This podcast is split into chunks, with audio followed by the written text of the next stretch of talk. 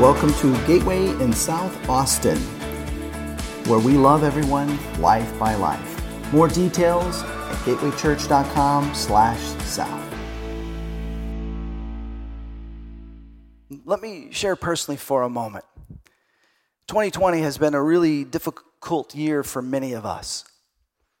We've experienced disappointment and loneliness, isolation, grief over racial injustice, fear, missing friends and extended family, job loss, economic uncertainty, anxiety, debilitating panic attacks, division among close friends and family because of the election or the pandemic, visits with counselor, mounting bills, moving to save money, a trip to the ER, a trip to the cardiologist, a new heart medicine. And all of this is just describing what it's been like for my family of four.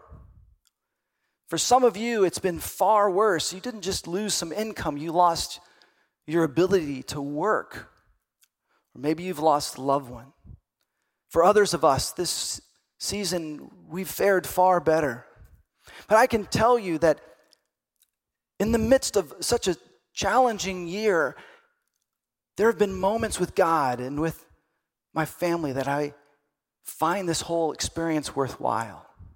I think we're going to look back on 2020 and see God did an amazing thing in us and through our church family. I mean, even for us personally, it's been amazing to see how what we thought was a loss has actually turned into an upgrade, even as we moved into a new place this last week. And we've always had enough. It's almost like curbside HEB is our manna from heaven. Our bills are paid even as we continue to give to God through this church. And people in this church and our family have been with us and supportive of us in ways we have rarely needed or could have imagined, whether it's praying or sharing meals or helping us move or a note of encouragement.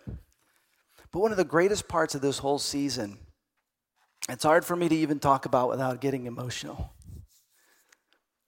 you see, in the midst of all of this, every morning,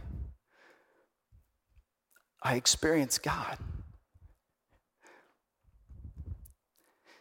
Every day, when I open the scriptures and I come to Him in prayer, I, I can sense His peace and His presence. And, and I wish I can give that to you. I, I wish I could make you feel that. I even describe it or put it into words, but how do you, how do you put into words what it, what it feels like to be loved unconditionally? How can you even put into words what it's like to be forgiven? All the guilt taken away. How can you put into words what it feels like to be found when so often you've felt so lost? See, God's desire for you and for me isn't just to believe in a, a list of facts about Christmas or Easter. What He wants is your heart. He wants you. He wants me. I wonder have you discovered a connection with God that helps move you through the challenging days in life?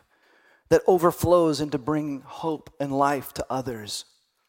There was this moment when Jesus was with his disciples and he asked them, What do people say the Son of Man is? They replied, Well, they think of you as a prophet. And then he made it personal. He said, But what about you? Who do you say I am?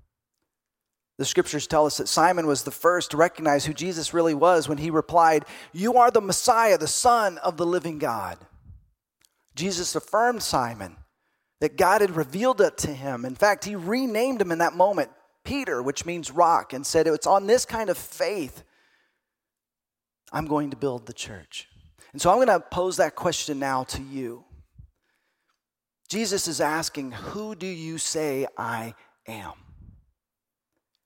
Are you living the kind of life that demonstrates He is the one worthy of worship, ruling a kingdom that brings faith, love, and hope everywhere on this planet.